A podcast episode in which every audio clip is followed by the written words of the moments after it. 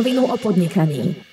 Milí poslucháči, vítam vás pri ďalšej epizóde nášho podcastu Na rovinu o podnikaní, kde sa snažíme radiť mladým aj už pokročilým podnikateľom, ako robiť biznis, prípadne ako ho dotiahnuť na svetovú úroveň.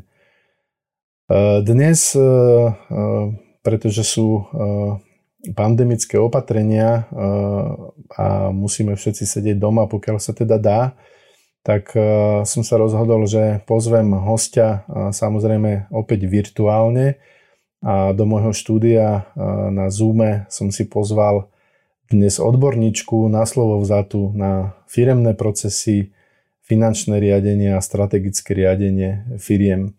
Má dvadsaťročné skúsenosti v obchode, z toho šestnásť rokov na vysokých manažerských pozíciách a dnes radí vo svojej firme ostatným, ako správne manažovať firmu a na čo si dávať pozor, aby ste nerobili chyby. Vítaj, Sonia Sopoci. Ahoj, Bilo, počúvam. Ahoj, Sonia, ja som ťa stručne predstavil. Ty si si založila dnes svoju vlastnú firmu pod menom Afida so svojím manželom a radíš ostatným v podnikaní, ako to robiť. Ako si sa vlastne dostala k tomu, že si si založila svoju vlastnú firmu? Kedy došlo k tomu, že si si povedala, že a teraz je ten čas, že idem do toho ja sama? Hlavným takým motivom bolo to, že v rámci bežného štúdia človek nemá šancu získať nejaké relevantné informácie o podnikaní. A tým, že ja som vlastne naozaj ako keby študovala ešte za tesne za komunistickej éry a tesne po postkomunistickej, tak by sme absolútne žiadne informácie z tejto sféry nedostávali. A e, potom som išla na materskú dovolenku s mojimi dvoma dcerami a v roku dvetisíc som sa e, rozhodla, teda, že čo idem robiť ďalej, a bolo to obchod, lebo ten ma vždy bavil. A v rámci toho obchodu človek potrebuje nejaké dáta a potrebuje sa rozhodovať na základe dát, a vtedy sme väčšinu, väč, väčšinu vecí riešili cez faxy ešte a cez posielanie nejakých tabuliek. A v rámci Nestle, kde som pracovala päť rokov ako obchodník, sme mali expertnú skupinu, ktorej som bola členom, kde sme zavádzali prvý informačný systém pre obchodníkov na mobilnej báze. Vtedy sme ešte nemali smartfóny, tak sme fičali na palmtopoch a na handheldoch a bola to veľmi taká pionierská, taká zaujímavá práca, lebo ešte ani tablety sme nemali.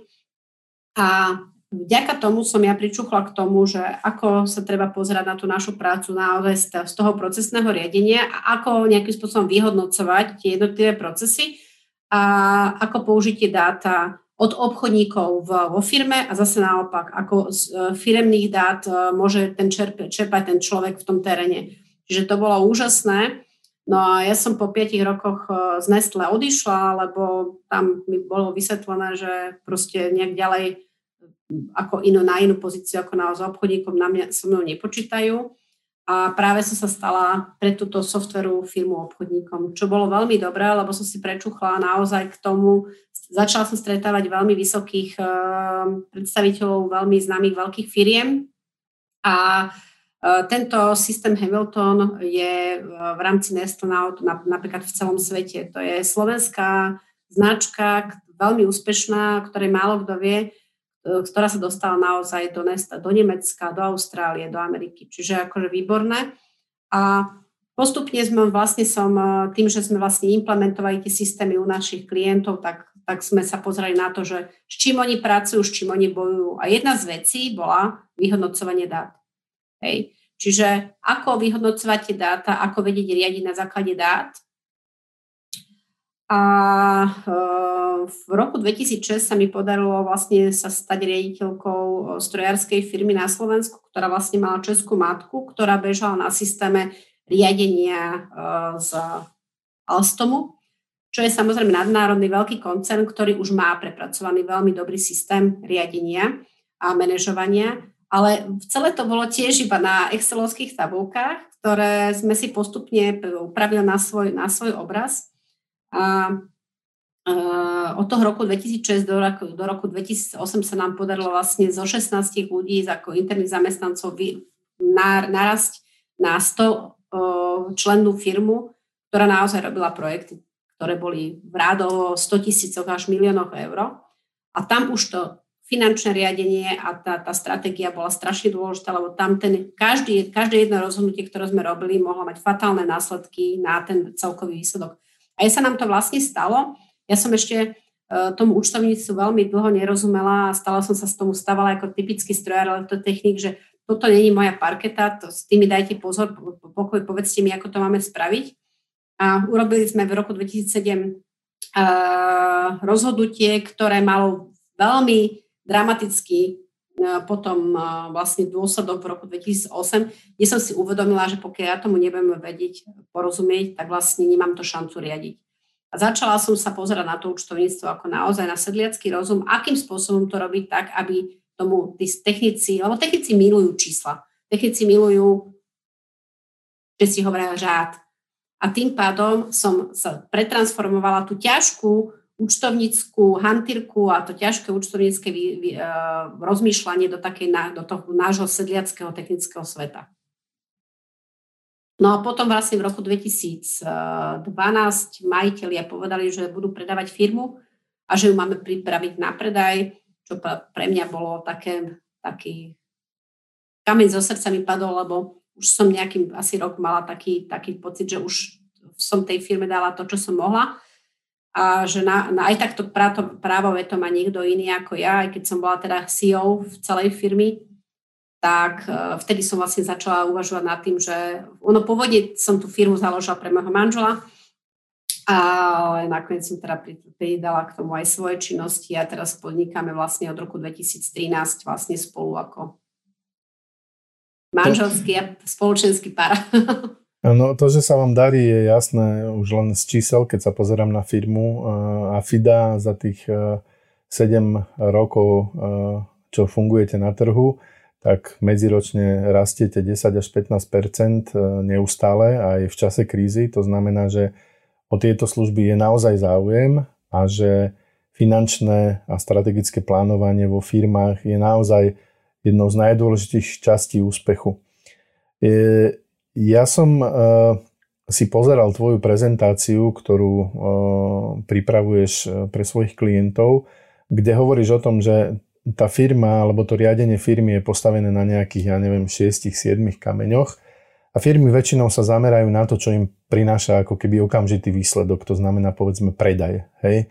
Všetky tie kroky predtým, čo sa týka plánovania, prípravy, stratégie a podobne vynechávajú alebo tomu venujú oveľa menej času a zároveň na druhej strane vôbec nemerajú tie výsledky v takom rozsahu, v akom by mohli a tým pádom tie dáta nemajú pred sebou v nejakej štruktúre, na, ktorej, na základe ktorej by sa vedeli rozhodovať. To ma zaujalo, preto som ťa aj dnes zavolal do nášho podcastu. My sa dnes budeme rozprávať hlavne o tom, ako začať vôbec strategicky a finančne plánovať. Je to dôležité aj pre malú firmu, živnostníka, ktorý má možno obmedzené ľudské zdroje, ale je to dôležité aj pre veľkú firmu. Ty si riadila firmu z pozície sí í ó, ktorá vyrástla z nejakých dvanásť trinásť ľudí na sto ľudí, takže určite vieš o tom svoje, že v prípade, že ťa zavalia výsledky, ľudia a práca, tak časom bez toho kompasu vo forme toho plánovania si stratená. My sme mali minulý rok v podcaste hostia Tomáša Tereka z firmy Bizbuilders, ktorý rozprával, že v čase krízy sa darilo najmä firmám, ktoré mali veľmi dobre prepracovaný finančný a strategický plán a bolo sa o čo oprieť, pretože sa majitelia mohli pozrieť na čísla a mohli sa okamžite rozhodovať, čo budú meniť na svojej stratégii v prípade, že im napríklad jeden predajný kanál vypadol z procesu. Čiže my sa dnes chceme zamerať na to, ja chcem od teba, aby si našim poslucháčom vysvetlila, ako s tým začať, ako, ako sa proste do toho pustiť, čo sú tie najdôležitejšie kroky, takže si to postupne prejdeme spolu. Ja ešte upozorním našich poslucháčov, že možno v pozadí budú počuť také poradné hlasy, občas sem tam nám budú kričať do mikrofónu, skús vysvetliť, že, že kto to je. Uh, okrem toho, že máme naše podnikanie a že prevádzkujeme vlastný hotel pre zvieratá, tak sme sa v, na jeseň rozhodli uh, adoptovať dvoch žakov šedých, čo sú veľk, no, na, vlastne najinteligentnejšie dom, domáci miláčiky. a prišli k nám Samko s Meguškou a oni, keď majú pocit, že si ich nikto nevšíma, tak veľmi začnú hlasito rozprávať a pripomínať sa, že aj my sme tu, takže je možné, že budú niekedy komentovať naše tieto. Aj keď teraz sú chvíľočku ticho. Tak asi sa im niekto venuje, ale keďže ty si momentálne na Zoom kole so mnou, tak predpokladám, že Samko s Meguškou sa ešte vyjadria k nejakým veciam. Je to možné. Dobre, Sonia, no poďme teda priamo k veci. Predstav si, že máme pred sebou, alebo máš pred sebou nejakú začínajúcu firmu. Povedzme, začnime aj kľudne malým živnostníkom, ktorý začína podnikať. Čo, čo by mal urobiť, aby, aby mohol sa rozhodovať na základe dát? To znie tak zložito. Znie to strašne zložito. Kel- Kelvin povedal jednu nádhernú vetu, ja som ju dlho nepoznala, poznám ju asi len dva roky, ale je veľmi pravdivá. Len to, čo dokážem zmerať, môžem vyhodnotiť a zlepšiť. A to je téma dnešného dňa. Čiže ten človek, keď ide podnikať, aj keď som začala podnikať, tak som vlastne si povedala, čo som si najprv som si zobrala uh, do úvahy všetky náklady, aké uh, č, uh, tá firma bude mať, alebo s čím musím rátať. Problém je ten, že veľa ľudí si zamieňa náklady a výdaje. Veľakrát si myslí, že ja mám výdaj, tak mám náklad. No nie je to úplne pravda. A naozaj treba z toho odseparovať, že výdaj je to, že vydám peniaze von z kasy, ale náklad môže byť napríklad len štvrtina, alebo odpisujem tú danú vec. Čiže je veľmi dôležité si uvedomiť, aké tá náklady tá firma má. Niekoľkokrát sa mi stalo, že mi bola, bola to klientka, ktorá bola z veľkého, z takého relatívne veľkého architektonického štúdia a ona mi hovorila, my nemáme veľké náklady a ja už som v momente vedela, že, že tam nie je niečo v poriadku a ho, tak sme to len na papier sme sa začali písať tie náklady a ona bola zdesená v tom, že koľko tie náklady reálne sú, lebo ona brala len to, čo vydáva vlastne z firmy. To, že tam má nejaké platiť tie, také tie pravidelné veci, ktoré ma na, na uh, trvalý príkaz, tak pomaly na to zabudla. Čiže naozaj je úplne ideálne si sadnúť a povedať si najprv, aký mám cieľ, prečo tam chcem dospieť, aký mám účel, lebo to sú tie veci, ktoré nám pomáhajú potom prekonávať tie prekážky a čo k tomu dosiahnuť tú cieľa potrebujem. Aké tam mám náklady? Niektoré náklady sú režine, niektoré náklady sú pro, súvisia s tou s tým produktom, hej, čiže treba si to rozdeliť, treba si povedať, lebo OK, keď budem predávať na e-shope tovar, tak čím viacej predám toho tovaru, tým viacej budem potrebovať nakupovať tovar, tým viacej budem potrebovať tovar zabaliť a tým viacej potrebujem na dopravu. Ale toto je vec, ktorá nie je tá problematická, lebo tá je vec, ktorá sa stále mení. Problematická sú tie fixné náklady, ktoré nám alebo fixné režijné náklady, ktoré máme stále, a ktoré potrebujeme tým našim obratom prikryť. Čiže zač- treba si vždy naozaj na začiatku povedať, že čo má to stojí na to, aby som dodal nejaký tovar. Väčšinou robíme nejaký vzorový projekt alebo vzorovú nejakú dodávku, aby sme si to spočítali, aby si aj oni videli, v akých percentách sa hýbeme, že s akým hrubým ziskom pracujú, s akou hrubou maržou pracujú. Hej? Čiže to také... Ono je to ako keby, vyzerá, že toho je strašne veľa, ale je to relatívne to isté, ako keby ste išli stavať dom. Treba si to pripodobniť niečo, čo vám je reálne. Idem stavať dom, čo všetko na to budem potrebovať? Potrebujem tam mať stavby vedúceho, potrebujem tam mať firmu, potrebujem výkopové práce. Spísať si to všetko dokopy a ideálne je, keď vám môžem odporúčiť, hlavne firmy, ktoré fungujú už aspoň rok alebo pol roka a majú svoju nejakú účtovničku, vychádzajte z tej, z toho, z tej výsledovky, ktorú vám dajú oni. Oni vám dajú výsledovku a vy už tam vidíte, aké oni tam tie účty majú a už viete, aha, a už sa pýtate hlavne, pani účtovnička, čo je toto zaúčtované? Je tam naúčtované toto a toto, no ale to tam máme zemiaky s onými, s hruškami, tak to musíme rozdeliť. Čiže veľakrát už len to, že sa začne ten človek konfrontovať tú výsledovku, tak ten, ten začne, začína tomu pomalinky rozumieť, lebo sa začne pýtať tej účtovníčky. A tým pádom vlastne začne tomu rozumieť, začne aj vedieť veľmi lepšie rozhodnutie na základe toho, že, čo vlastne dostane, aké dáta od tej účtovníčky. Čiže potreba si postaviť náklady, treba si zistiť, a s akou hrubou maržou robíme. Na základe toho sa vlastne potom robí aj cenotvorba, lebo veľakrát sa mi stane, že klient povie, sa mu opýtam, že s akou hrubou maržou robíte. Máme tridsaťpäť percent hrubú, alebo päťdesiat percent hrubú maržu. Moja záľudná otázka je, OK, aký pomer podiel réžie na obrate? Aha, no, no neviem. Mám asi zisku? No, no som zisku, však mám päťdesiat percent hrubú maržu. A čo keď máš päťdesiatsedem percent podiel réžie, tak si sedem percent v mínuse. Čiže toto sú dôležité veci a keď sa na to tí ľudia začnú pozerať, začnú tomu rozumieť, tak to vedia riadiť. A to je na tomto nádherné, že vlastne oni si postavia ten plán a potom z toho plánu automaticky potom vypadnú tzv. K P I alebo teda štatistiky a povieme si, OK, čo ideme sledovať, čo ideme kontrolovať, lebo vlastne ja vždy spomínam alebo hovorím, že vlastne musíme robiť kontrolu, voláme to controlling firmy, procesov alebo projektov ideálne a ešte vlastne zamestnancov, ak máme zamestnancov, ale aj my si musíme uvedomiť, že aj my sme zamestnanci. Čiže vlastne my, my by sme, naj, najťažšie sa kontrolujú, kontrolujeme sami seba. Hej? Čiže to sú také ako, keď chce človek niečo úspešné, aj ty, ty si spomínala tým naše úspechy, naozaj akože vo všetkých, vo všetkých častiach firmy, ktoré máme, tak všet, okrem toho zvieratko, ktoré je proste závislé na tom cestovnom ruchu e, zvieracieho hotela, tak všetky, všetky položky sú vyššie, e, markantne ako boli minulý rok. A to je preto, lebo vlastne existuje tzv. Taká P O L C framework, na to, aby si niečo vybudoval. Musíš to vedieť naplánovať, zorganizovať, musíš, musíš byť lídrom, čiže robiť leadership a kontrola. A na tej kontrole, to je vlastne ten controlling, na tom padá väčšina projektov, ktoré padnú, padnú na tom, že oni väčšinou bývajú celkom dobre naplánované, celkom dobre zorganizované.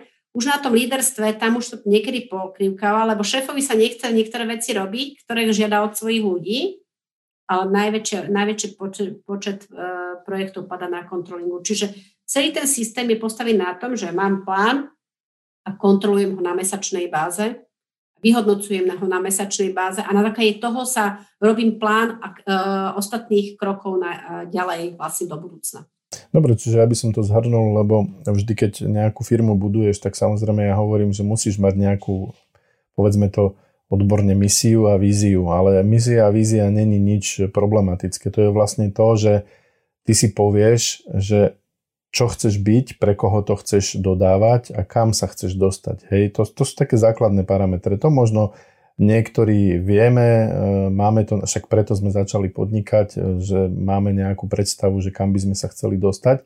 Čo je ale dôležité a to, čo si povedala, je, že málo ľudí si vie reálne spočítať náklady. Čiže to, čo ty doporučuješ, je porozprávať sa so svojou účtovníčkou, ak ju máme, a hlavne napísať si na papier nejaké fixné náklady, alebo ako ich voláš ty, režijné, a potom nejaké transakčné náklady, ktoré sú potrebné na nejaký, povedzme, predaj, ak to predávam. Hej.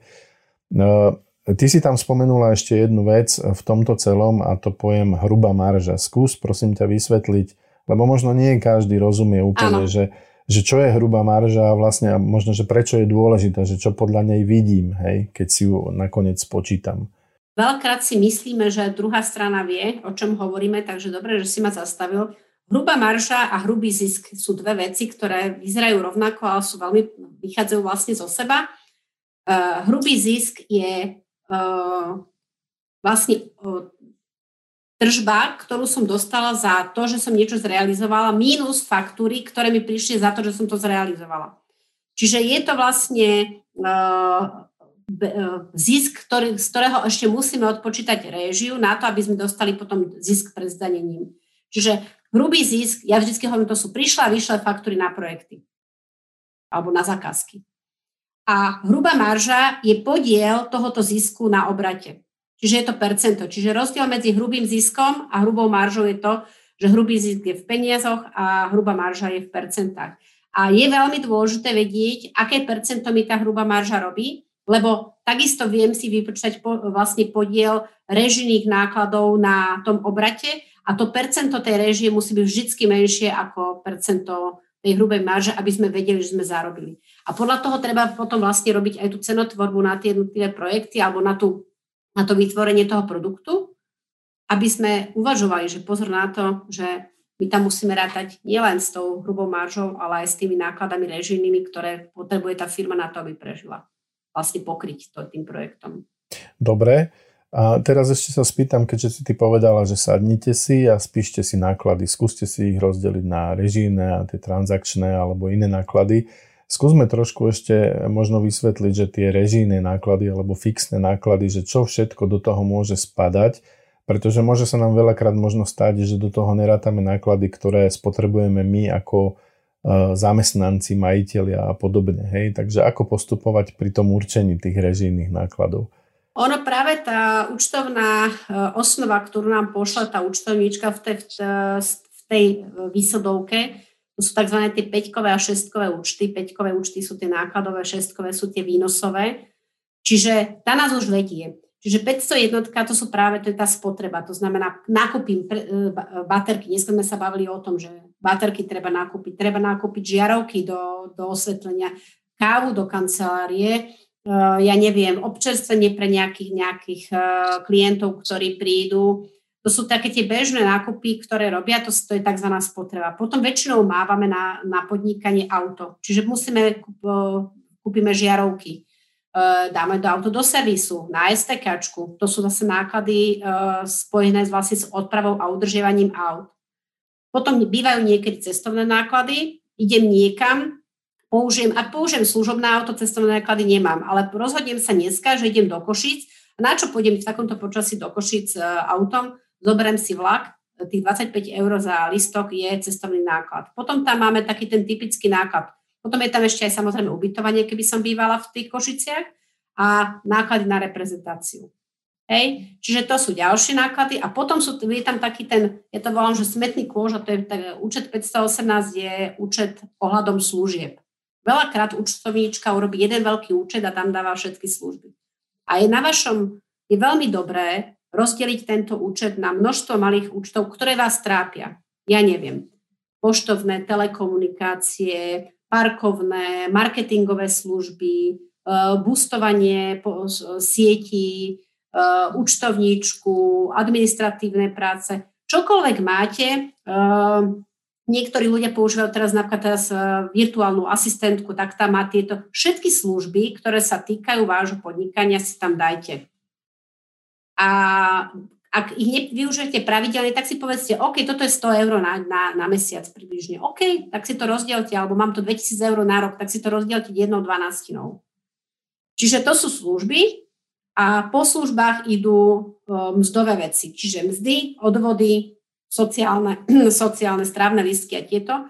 A pod mzdami sú také tie typické účty, ako keby rôzne kurzové straty, poplatky banke, na ktoré sa zabúda. Zabúda sa veľmi, veľmi často na odpisy. My sme auto kúpili pred dvoma rokmi a na, my už neplatíme za to auto, ale do nákladov nám ide jedna štvrtina. Hej, toho roku. Čiže preto napríklad kvantum podnikateľov bere auto na leasing. Nie preto, že nemá peniaze, ale že leasing e, vieme urobiť tak, nastaviť si tak, že vlastne leasingové splátky nám kopírujú to, čo odchádza z firmy, čiže nám vlastne ako keby tie výdaje a náklady sa veľmi e, ako keby prekrývajú, je to dobre. Čiže tieto všetky náklady, kurzové, kurzové rozdiely tam môžu byť, manka tam môžu byť, nejaké tam pokuty môžu byť. A mnoho tých vecí, preto je to dobré robiť podľa tej účtovnej osnovy, lebo ľuďom nenapadne, že musia platiť er té vé es za to, že majú rádio, alebo že raz za rok dostane vyúčtovanie za elektriku, nájomné, hej, nájomné päťsto osemnásť. Takže to sú, to, na, toto je najlepšie, ako keby si podľa tohoto spraviť. Ja väčšinou robím to tak, že najprv robím personálny plán, potom z toho plá, spravím mzdový plán, Uh, urobím plán uh, vzdelávania, marketingu a tieto veci, a investičný plán, a tieto veci sú podkladom práve potom pre ten plán, ktorý je vlastne už ten ako keby finalizačný. Dobre, no z toho, čo hovoríš, je jasné, že tých položiek je strašne veľa. Uh, je, určite pomôže diskusia s účtovničkou, ak ju nemáte, tak to máte o to zložitejšie, ale v každom prípade, ako si povedala, ako, dá sa to prirovnať tomu, ako keby ste išli robiť niečo vlastné, stavať dom, povedzme. A z, tých, z toho množstva drobných malých položiek sa vám môže nakopiť naozaj že veľká suma a vtedy sa treba zamyslieť, že ako vlastne postupovať, hej, pretože naozaj si musím byť istý, že vygenerujem na tých mojich faktúrách odoslaných toľko peňazí, aby mi to pokrylo všetky tieto náklady. Čiže to je, povedzme si, že Áno, pre dobrého gazdu, dobrého podnikateľa prvý a základný krok je presne poznať svoje náklady a skúsiť si ich nejakým spôsobom plánovať. Čo ďalej? Čo ďalej, aby sme mohli povedať, že robíme naozaj že finančné plánovanie? No potom je vlastne tá, tá, tá vec, niekedy sa stáva, že aj ty možno tým, že robíš do toho, do týchto marketingových a pé er služieb, sa stretávaš tým, že niekto povie, zarobil som milión. A ja sa ho pýtam, OK, zarobil si milión, alebo si vyfakturoval milión, lebo to je veľký rozdiel. Lebo my, keď už máme naplánované tieto náklady a vieme, ktoré z týchto nákladov sú tie náklady spojené s, to, s tým projektom alebo s tou zákazkou a vieme vypočítať si hrubú maržu, tak keď tú hrubú maržu e, vlastne tie náklady podelím tou hrubou maržou, tak vlastne dostanem ten potrebný obrad na to, aby som tie fixné náklady prikryl. A vtedy veľká sa stáva, že ľudia vtedy rozmýšľajú, či vôbec idú podnikať. Lebo vtedy si až uvedomia, koľko musia vygenerovať tých faktúr, aby prikryli tie svoje fixné náklady a aby vytvorili aspoň aký taký zisk. A ja vždycky hovorím, že proste nikdy nebol taký zlý, aby nemohlo byť ešte horšie a vždycky vieme nájsť, už keď to číslo poznáme, je o mnoho väčšia šanca, že k nemu prídeme. V auguste som získala nového klienta, im sa relatívne darí, ale vždycky tak ako tak, jak sa hovorí, že šúnu, že tie výsledky mali tak niekde okolo tej kladnej nuly a on vtedy, uh, som sa ho pýtala, že uh, Palino, ako ste sa dostali, že, že koľko potrebujete zarobiť? A on povedal, vieš čo, potrebujem mesačne vyfakturovať osemnásť tisíc, aby sme ako keby sa navedeli nadýchnuť.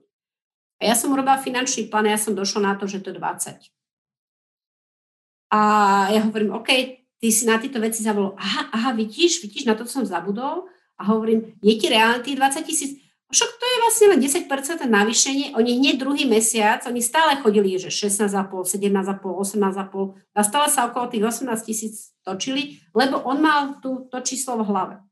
Potom, ako nás sa dozvedel, že dvadsať je to minimum, čo musia zarobiť, optimálne dvadsaťpäť, tak oni každý mesiac spravili nárast a v oktobri mali dvadsaťštyri celá päť a v novembri viem, že mali cez dvadsaťpäť, lebo on si dal to nové číslo do hlavy. A to je na toto dôležité, aby ten vlastne človek vedel, že OK, toto je môj cieľ, dobre, nezískam ho asi za prvý mesiac, ale viem každý mesiac urobiť niečo navyše, každý mesiac sa o desať až pätnásť percent zlepšiť na to, aby som sa dosial, dostal k tomu, že za, väčšinou sa hovorí, že keď sa robia dlhodobé projekty, tak ten projekt by si mal do roka vedieť za seba zarobiť. A to je proste tá vec, aby to, čo do toho navložím, aby sa mi do roka vrátilo, aby som dostal prvý rok treba na nule a už potom začal zarábať. Čiže už len tým, že ty sa dozvieš, aký, akú veľkú tú fakturáciu musíš mať, tak je veľká šanca, že sa k tej fakturácii do, dostaneš, lebo už si ju držíš v hlave. Dobre, toto je veľmi dobrá poznámka. To znamená, že áno, naozaj to, čo vyfakturujem, nemusí byť ešte ten môj reálny zisk, ktorý potrebujem. Psychologicky to funguje tak, že vlastne ty, keď nemáš presnú predstavu, koľko by si mala generovať tých peňazí a ako si povedala, tvoj klient si zafixoval nejakú sumu v hlave, tak vlastne nebol motivovaný to ako keby potlačiť ďalej. Čiže je to veľmi dôležitá vec aj psychologicky, nielen z hľadiska manažerského, aby sa človek dostal ďalej. Dobre, stále sa točíme okolo toho, že vlastne potrebujeme ako keby pozerať ako manažeri, majitelia firiem na nejaké dáta pred sebou. Asi je to veľmi komplikované, asi to naozaj funguje tak, že veľa ľudí si to vedie, ak nie na papieri, tak v nejakom Exceli. Ako pristúpiť k tomu, ako, ako, ako si môžem zorganizovať tie dáta, tak aby som sa povedzme mohol na nich pozerať pravidelne v nejakej štruktúre, aby mi to reálne že pomohlo. Ako to spraviť, hej, aby toho nebolo pre mňa veľa, aby ma to nezaťažilo tak, že budem keď neviem robiť s Excelom, tak som stratený v podstate, hej, čiže uh, ako, ako pristúpiť k tomu, ako tie dáta nejak štrukturovať a ukladať a pozerať na nich, ako často sa vlastne pozerať na tie dáta, aby som tú firmu reálne aj viedol alebo manažoval. Uh, je taká referencia, že čím je človek bližšie k procesu, tak tým by mal mať kratšiu štatistiku. Čiže naozaj preto napríklad Baťa mal hodinové štatistiky, maximál, kto bol vedúci oddelenia, vedúci dielne mal denné štatistiky, vedúci oddelenia majú týždenné štatistiky. Čiže naozaj treba sa pozrieť na toto z, tejto, z tohto pohľadu, ale minimálne raz za mesiac si ten majiteľ musí sadnúť a pozrieť sa na data. Áno, a otázka je teraz, kde ich dostane. Áno, môže ich dostať od účtovníčky vo forme nejakého pé dé efka, z ktorého moc nevidí, čo je vnútri, ale môže použiť nejaký informačný systém.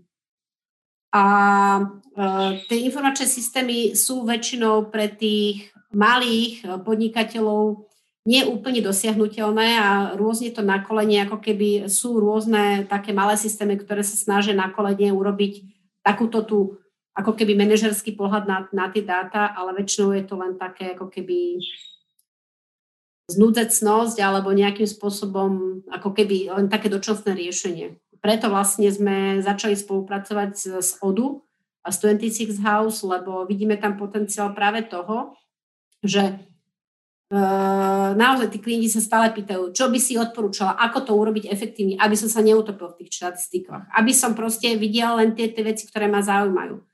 A ho, áno, ty potrebuješ na to ERPčko, ERPčko, čiže informačný systém, ktorý ti dáta vlastne poskladá, stiahne ti to z nejakej tej tvojej pohody, stiahne ti uh, dáta od tvojich uh, obchodníkov alebo od teba ako obchodníka, stiahne ti dáta od nejakých dodávateľov a urobiť z toho jeden pohľad na, na tie dáta, aby si sa vedel pozrieť na to, že kde naozaj si.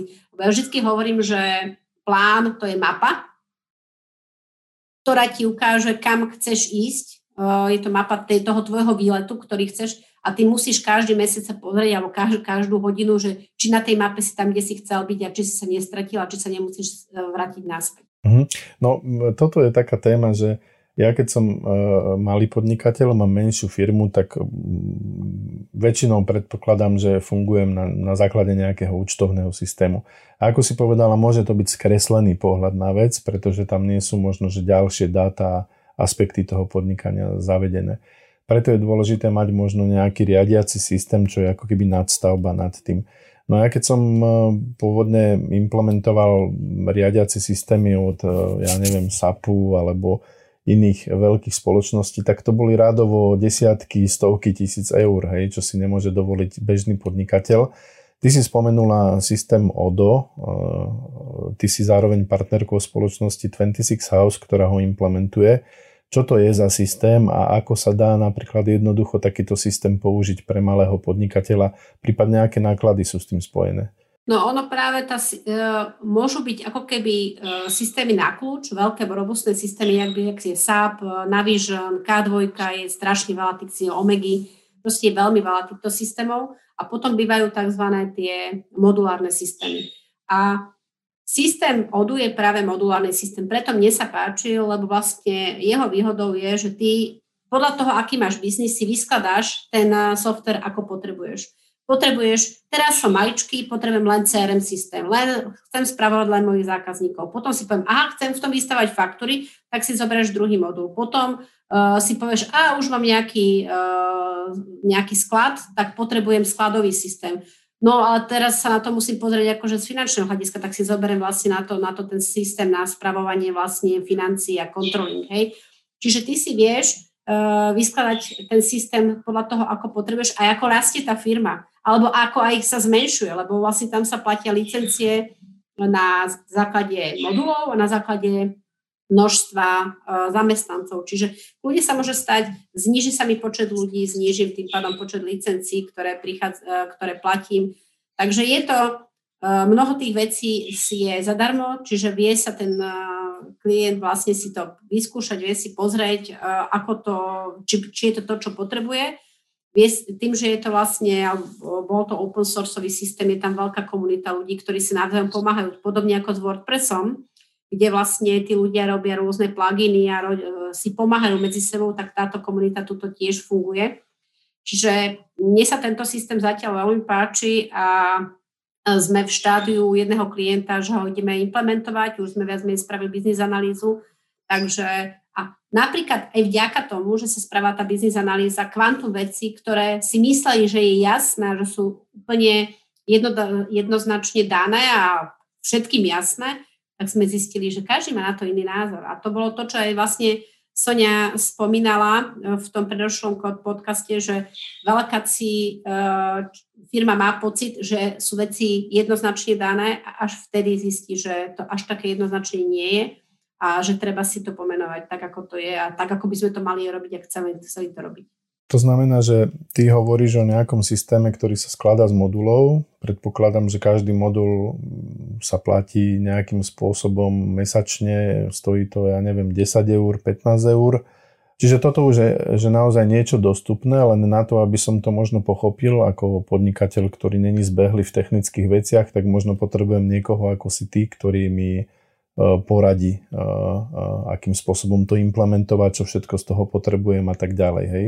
Hej, a vlastne potrebujeme sa na to pozrieť, že čo vlastne tam potre- chceme tým riešiť, lebo veľakrát uh, sa stane, že uh, manaž- alebo majiteľ povie, že potrebujeme informačný systém a keď sa ho pýtaš, čo vlastne potrebuje, tak vlastne on ani nevie poriadne, čo potrebuje. Vieš, ak je to sa hovorí so ženou, že žena nevie, čo chce, nedá pokoj, dokým to nedosiahne a mojou úlohou alebo na- našou úlohou je zistiť to, čo on potrebuje, čo naozaj vlastne bude dávať zmysel. A či to vieme tým systémom vyriešiť, lebo inak to nemá pre, to, pre toho klienta vlastne význam. Dobre, ty si spomenula vlastne ďalšiu časť veľmi dôležitú pre to plánovanie celkové firmy a to je časť procesov. Spomenula si Soniu. My sme, my sme v podcaste číslo štyridsaťjeden, ako efektívne riadiť firmu, mali v štúdiu Soniu Ondrejkovú, ktorá sa práve venuje procesom. Ona nám porozprávala o tom, ako vlastne spraviť analýzu tých procesov, ako sa na nich pozerať a v čom nám môžu pomôcť, aby tá firma napredovala efektívne ďalej. Čiže túto časť my nemusíme rozoberať. Povedali sme si zatiaľ o finančnom plánovaní, aké je dôležité, ako k tomu pristúpiť, akú nadstavbu softverovú možno by sme mohli použiť. Skúsme sa teraz ešte pozrieť na tú druhú časť.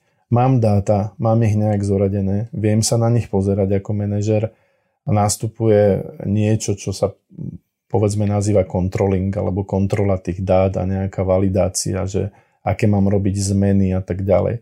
Ako sa robí táto časť potom? Čo je dôležité si pri tom uvedomiť? Čo je hlavne dôležité je, že rozdeliť si tie dáta, lebo tých dát je, tie dáta nás môžu zahotiť. A my musíme ako keby zistiť, ktoré sú tie dáta, ako keby tie prioritné, ktoré nás majú trápiť. A ja vždy hovorím, keď sa zakladajú, za, za, dávajú vlastne štatistiky vlastne do firmy a začína sa s nimi pracovať, je, je lepšie radšej začať s menším počtom štatistík a pravidelne ich kontrolovať a potom si pridávať, ako začať s päťdesiatimi štatistikami, ktoré vlastne nakoniec nás zahltia a nebudeme vlastne vedieť ich ani vyhodnotiť. Čiže my si naozaj musíme pozrieť, väčšina ľudí pozná e, zákaznícky lievik alebo obchodný lievik, kde vlastne na spodku toho lieviku mám nejakú fakturáciu, predtým mám nejaké prijaté objednávky, predtým mám nejaké cenové poduky, predtým nejaké obchodné prípady a predtým nejaké nové kontakty. A to je presne o tom. Väčšina účtovníctva popisuje len ten koniec a my vlastne musíme stanoviť medzi, tým, medzi kontrolingom a, plá, a strategickým plánom je práve stanovenie tých štatistík, aby sme my vedeli, že ako sa tam dostať. Uh, veľakrát štatistiky sú pre ľudí, nevedia za, za tým nič vidieť. Keď poviete, že ty musíš predať za sto tisíc eur, tak jemu to, tomu obchodníkovi to možno nič nepovie, ale keď mu povieš, no to máš uh, tri, uh, tridsať objednávok, to, alebo dvadsať objednávok po, raz rýchlo, koľko som to, po, sto, po tisícpäťsto eur, tak je to pre neho uh, o mnoho ľahšie, alebo pätnásť tisíc, je to o mnoho ľahšie pochopiteľné, keď mu to dáš na kusy a na tú jednu objednávku, ako keď mu povieš jedno veľké číslo. Čiže aj preto sú dôležité štatistiky a potom my vlastne v tom kontrolingu musíme rozdeliť tie dáta na štyri kôpky, alebo minimálne na tri. Musíme sa pozrieť, ktoré tie štatistiky sa týkajú firmy, ktoré sa týkajú vlastne projektov, procesov a zamestnancov. Čiže čo ideme, a vždy to musíme kontrolovať z vrchu. Keď niektoré veci dobre fungujú, tak ja nepotrebujem sa presne pozrieť, že či ten Jano spravil štrnásť objednávok alebo trinásť objednávok, keď on splnil plán na sto dva percent. Čiže sú, e, treba si pozrieť naozaj, ako mi funguje firma a potom, keď nefunguje niečo v tej firme alebo vidím, že mám tam nejakú disharmóniu, lebo niektoré veci, niektoré čísla mi nekorelujú, veľmi často by malo byť napríklad, keď mám plnenie, keď mám dobre spravený finančný plán, tak plnenie percentuálne plnenie fakturácie by malo byť približne také isté ako plnenie hrubého zisku. Keď sa mi tieto čísla rozídu na viac ako päť percent, tak už viem, že tam je niekde problém a už idem hľadať chybu. A idem o stupienok nižšie, idem sa pozrieť do projektov. Aké sme plánovali náklady na projekty, ako sme robili kalkuláciu, to je tá cenotvorba, aká je skutočnosť a aký je rozdiel. A kde mi vyskakovali tie, tie položky? Ktorú položku? Aha, prečo tá položka takto vyskočila? Do plusu aj do minusu. Viem to, že je to... že to dopadlo o mnoho lepšie do budúcna urobiť ako zlepšenie toho systému, alebo zase naopak, viem sa poučiť, že tu sme spravili chybu a do budúcna urobiť nejaké opatrenia, aby sme sa tomu predušli. A keď tam vidím, tak si idem zase o stupinov nižšie a pozerám sa na zamestnancov a na procesy. V malých firmách väčšinou procesy rovná sa zamestnanec. Vo veľkej firme jeden proces môže robiť niekoľko zamestnancov, čiže tam to pozerám vlastne ešte o, o ten level nižšie. Pozerám sa zase, koľko mal spraviť, koľko spravil, či mi sedia tie dáta a že či na, a, a vlastne ako môžem tomu zamestnancovi pomôcť, lebo málo kto si uvedomuje, že za úspech zamestnanca je zodpovedný jeho líder. Dobre, ja ti dám ešte záľudnú otázku. Toto znie akože teoreticky veľmi to jasne, hej, však urobím si plán, rozdelím si ho na kvartály alebo na mesiace, dám tam nejaké čísla a teraz pozerám každý mesiac. Urobil som, neurobil som a tak ďalej a tak ďalej. E, e, v takej anglickej hantírke sa ten plán, alebo tie štatistiky, o ktorých hovo, ho, hovoríš, sa volajú, že ká pé í s. Áno. Ako, ako si ale určiť tie ká pé í s? Podľa čoho? Ako námatkovo si hovorím, OK, však viem náklady, viem, koľko mám vygenerovať, tak z toho to vychádza, alebo ako mám pristúpiť k tomu? Presne si trafil klínek v pohlavi, čo aj veľakrát sa robia štatistiky, alebo kvóta tých štatistík, tých ká pé í od spodu. Koľko ten zamestnanec môže urobiť pätnásť stretnutí denne, no tak dobre, tak dáme, tak to je pätnásť krát dvadsať, tak to je e, tristo stretnutí za mesiac, hej, nejak takto sa zo spodu dávajú. OK, dobre, ale my musíme sa na to pozerať cez ten, cez ten obchodnícky lievik. Aké máme my tie uh, konverzie medzi jednotlivými stupňami toho obchodného prípadu. Keď ja mám tu získať jeden milión eur na fakturácii, koľko musím prijať objednávok na to, aby som získal, uh, aby som si bol istý, že vyfakturujem jeden milión za ten rok. Väčšinou ja tam dávam napríklad na desať percent navýšenie. Z koľka tých cenových ponúk mi tie prijaté objednávky prídu jednak piatim, jednak desiatim, aká je úspešnosť toho obchodníka. Čiže ja vždy musím ísť od tej koncovky, od, toho, od tej štatistiky tej firmy, že firma má spraviť jeden milión eur a rozbiť to na tie jednotlivé ako keby kroky, ktoré sú následujú pred tým, to, čo si spomínal. Chytať vlastne fakturácie, už chytáme líšku za chvost. Pred fakturáciou sú prijaté objednávky, pred prijatými objednávky sú tie cenové ponuky, obchodné prípady a noví klienti, ktorých hľadáme. Čiže ja vždy robím tie štatistiky na, aj na finančnej báze, ale aj na kusovej. Pozerám sa, aký, akú má veľkosť, priemernú veľkosť objednávka. sedemnásť tisíc eur, hej. Koľko musí mať cenových ponúk, aby som, koľko ich musí byť, aby som tých sedemnásť tisíc mala pokrytých. Čiže z tohoto potom vypadávajú a samozrejme, keď mám viacero zamestnancov, tak ten obchodný plán veľký sa potom rozdelí medzi tých tri, štyri, päť obchodníkov. Aby sa nestalo, že keď ščítam, to sa mi stalo v jednej firme, ktorá je tuto kúsoček od nás, sme ščítali obchodný plán obchodníkov a tam bolo štyridsať percent chýbalo voči tomu, čo bol obchodný, vlastne obchodný plán firmy. A tých štyridsať percent, čo tu nejako príde. Oho, good luck. Takýmto spôsobom je treba potom stanoviť práve tú kvotu tej štatistiky tohoto ká pé í.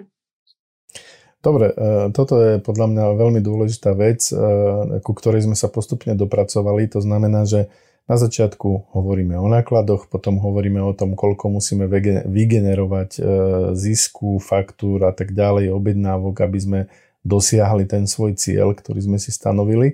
A je dôležité si povedať, že ak tvoríme nejaký plán, tak ho netreba robiť od spodu hore, ale vždy ho treba robiť od tých veľkých cieľov a rozmieniať ho na drobné smerom dole. To je taký lievik, ako ty voláš, obchodný lievik. V podstate z, z pohľadu marketingu je tento konverzný lievik známy asi všetkým, hej. Na to, aby som mohol predať na webe, ja neviem, x objednávok, tak na to potrebujem, aby mi na ten web prišlo x krát desať, x krát sto ľudí. Takže vlastne zhora dole si to viem pekne rozmeniť. Dobre, čiže takto nejak e, si to vieme vyskladať. E, treba, musí to mať hlavu a petu, musí to mať hlavne ten cieľ. E, ty máš veľa skúseností s tým, že e, radíš firmám, ako toto celé, čo sme teraz rozprávali, majú urobiť. E, vedela by si nám na záver možno, že povedať zo svojich skúseností niečo v tom zmysle, alebo kde sú tie najväčšie zádrhele, alebo prečo firma stagnuje, prečo sa nedarí, čo sú také tie najdôležitejšie veci, ktoré by sme si mali uvedomiť, aby sme sa posúvali dopredu. Viac menej, prečo firmy stagnujú? Väčšinou stagnujú preto, lebo keď si nakreslia tu naozaj ten dlhý proces tej tvorby toho produktu, ja vždy hovorím, najprv musím mať myšlienku, cieľ, účel, potom musím nájsť ľudí, ktorí to spravia. Musím spraviť nejaký marketing, ktorý vytvorí dopyt na to, aby som mohol spraviť predaj. Potom musím zohnať peniaze na to, aby som to zrealizoval. Pýtam sa klienta, či je spokojný s tým, s tým produktom a na základe toho vyhodnocujem, či tie všetky predošlé procesy boli dobré. Pozriem sa na to, ako dostal ten, doš, skončil ten projekt.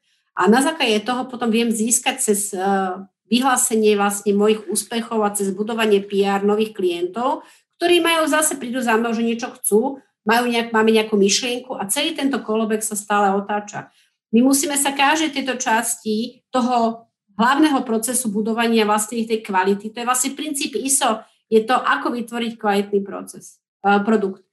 Že musíme, nemôžem zobrať to iba od uh, obchod, prijatý, tá objednávka, toto to odoznám klientov. Nie, to je predtým a potom je strašné kvantum veci, ktoré musíme robiť.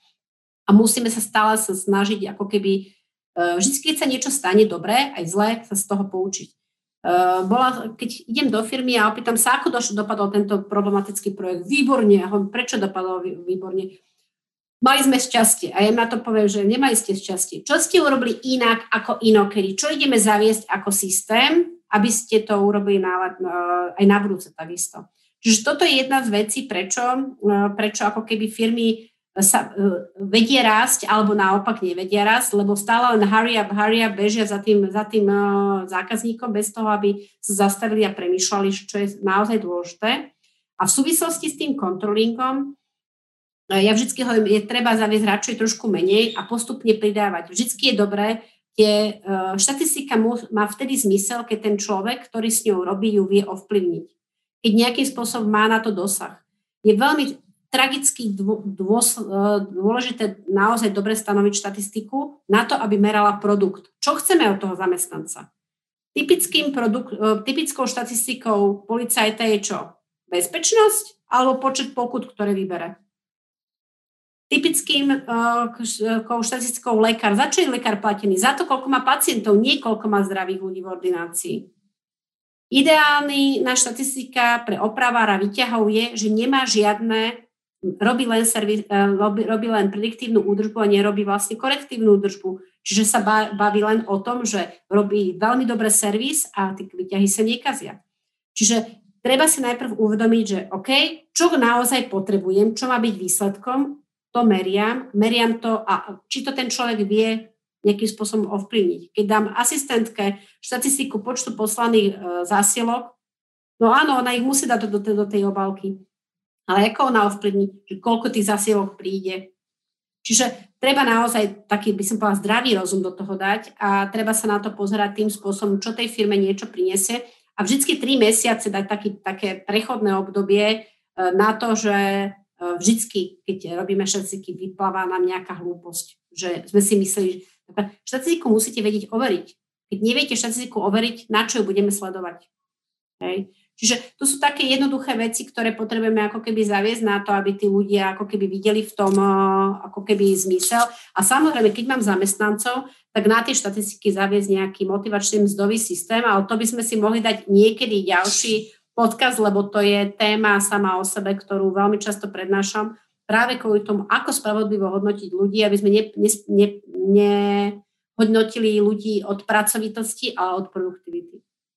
Sonia, toto je naozaj na obrovskú ďalšiu tému. Už len to, že sme sa dnes pokúsili načrtnúť, že akým spôsobom urobiť plán vo firme strategicky finančný, ako stanoviť tie základné štatistiky, ako ich kontrolovať, je oblasť, o ktorej by sa dalo rozprávať hodiny a hodiny. My na to nemáme priestor v tejto chvíli, ale pokiaľ vás poslucháčov zaujíma niektorá téma do väčšej hĺbky, napíšte nám na portáli narovinu bodka online, nájdete na nás e-mail a my sa pokúsime zorganizovať potom do hĺbky tému, ktorá vás zaujíma najviac.